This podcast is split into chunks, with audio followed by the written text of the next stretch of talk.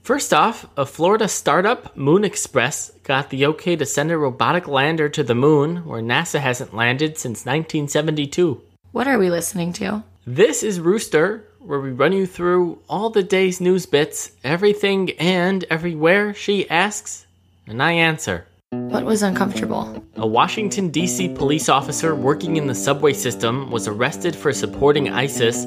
It's the first time a U.S. law enforcement officer has been arrested for aiding a terrorist group. What else? A Czech man was charged with attempted terrorism in what's thought to be the first instance of a Czech citizen trying to join ISIS. Who wants your attention? ISIS, it named a new leader for Boko Haram, Abu Musab al Barnawi, who said in an interview that the group will stop attacking mosques and markets used by Muslims.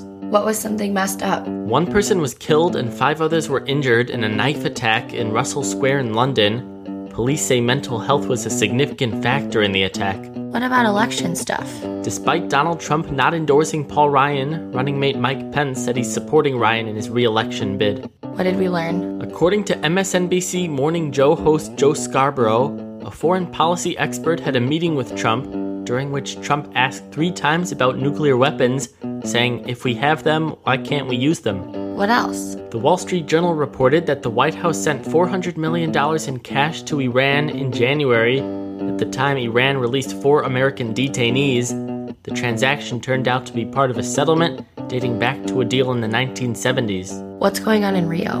Olympic action began with a number of women's soccer games, including a 2 0 United States victory over New Zealand. What else? Swimmer Michael Phelps was elected to carry the U.S. flag in Friday's opening ceremony.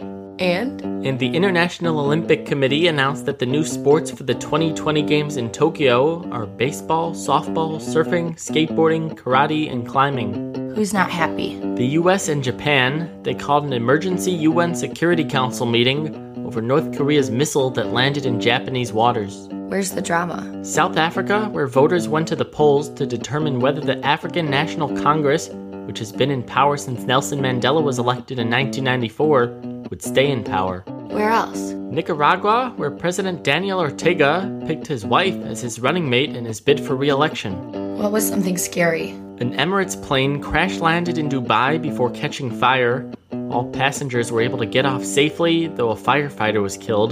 The airport closed for four hours. What are we scared of? Hurricane Earl in the Caribbean, which was upgraded from a tropical storm, it's headed for Belize. What else? Zika. According to the Pentagon, 33 U.S. service members have contracted the virus, including one pregnant woman. Okay, let's take a quick break. We thank our sponsor, Tex Ninja.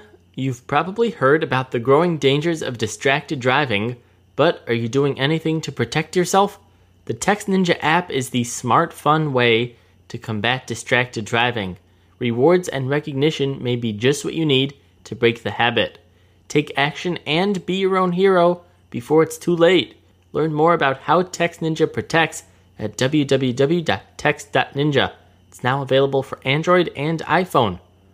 All right, back to it. What are the political things? Pennsylvania voted to extend its sales tax to cover digital subscription services like Netflix. What else? Massachusetts signed into law a bill that forbids employers from asking job applicants for their salary before there's a job offer. What do we keep hearing about? Voter ID policies. First it was North Carolina, then North Dakota to reject the laws, and on Wednesday, Texas agreed to a deal to increase the number of acceptable forms of ID for voters. Who had a good day?